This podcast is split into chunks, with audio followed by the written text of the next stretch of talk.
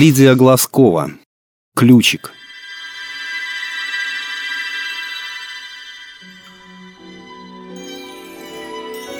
Входная дверь выкрашена остатками половой коричневой краски. Дверь в дом всегда делается добротно, крепко, надежно.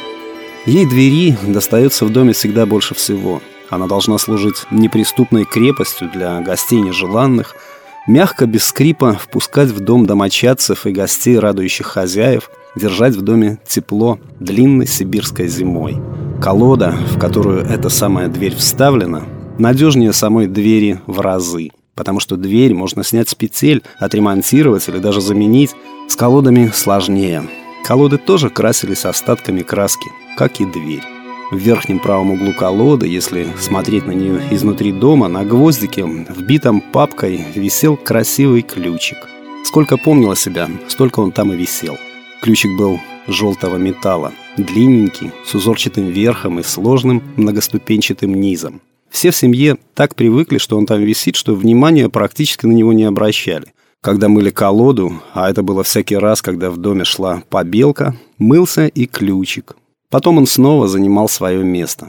От чего был этот ключик, где находилась та замочная скважина, к которой он подходил, было тайной.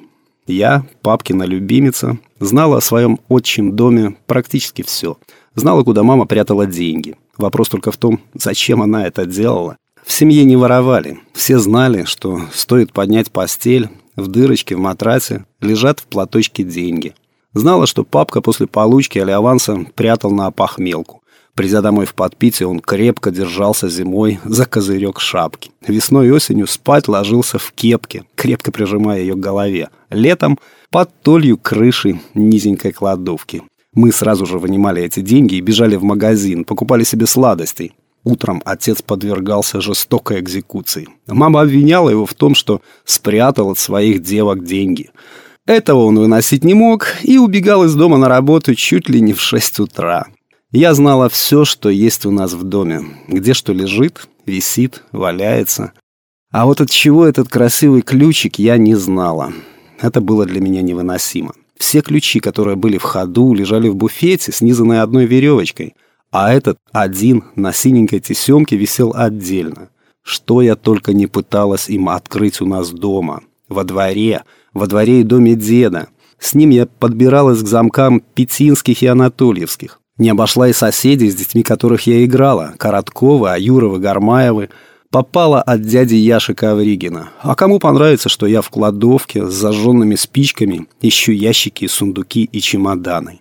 Замка для ключа не находилось. На мои приставания к маме, зачем этот ключик, ответ был один. Спроси у отца. Отец отвечал коротко. Повесь на место. Когда я была дома одна, я разглядывала этот ключик со всех сторон. В своем воображении я открывала им любые двери. Замок принцессы – запросто. Сундук с золотом Макены – легко. Клад на дне моря – без напряжения, только в акваланге. Им я излечивала раненых советских солдат, открывала подземные ходы, чтобы спасти наших партизан, тайком, по-матерински, крестила уходящих на фронт мужчин. Им я запирала двери различных комнат, домов, кладовок и других мест, куда мне удавалось заманить преступников. Все зависело от того, какой художественный фильм я посмотрела накануне. Со временем мое любопытство стало иссякать. Интерес тускнеть. Все реже я снимала ключик с гвоздика. Я взрослела. Стала бегать в клуб, на танцы.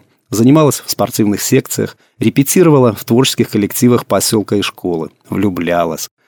Окончив школу, стала совсем взрослой. Я не заметила, когда окончательно потеряла интерес к своему загадочному ключику. Он все так же висел на колоде, но уже потускневшей от времени синей тесемочки. Но он уже был просто ключом без замка. Прошли годы, я стала мамой, потом бабушкой.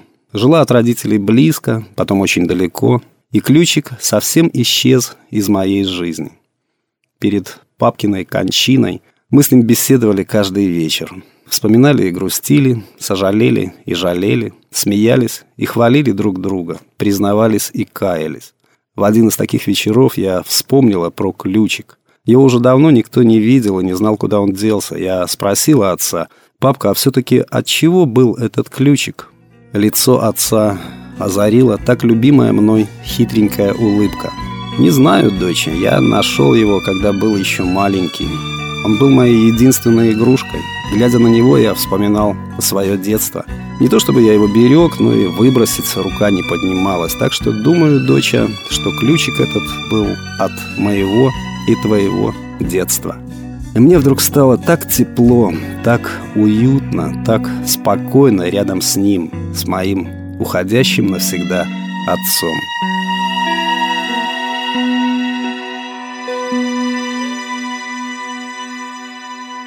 Текст читал Сергей Краснобород.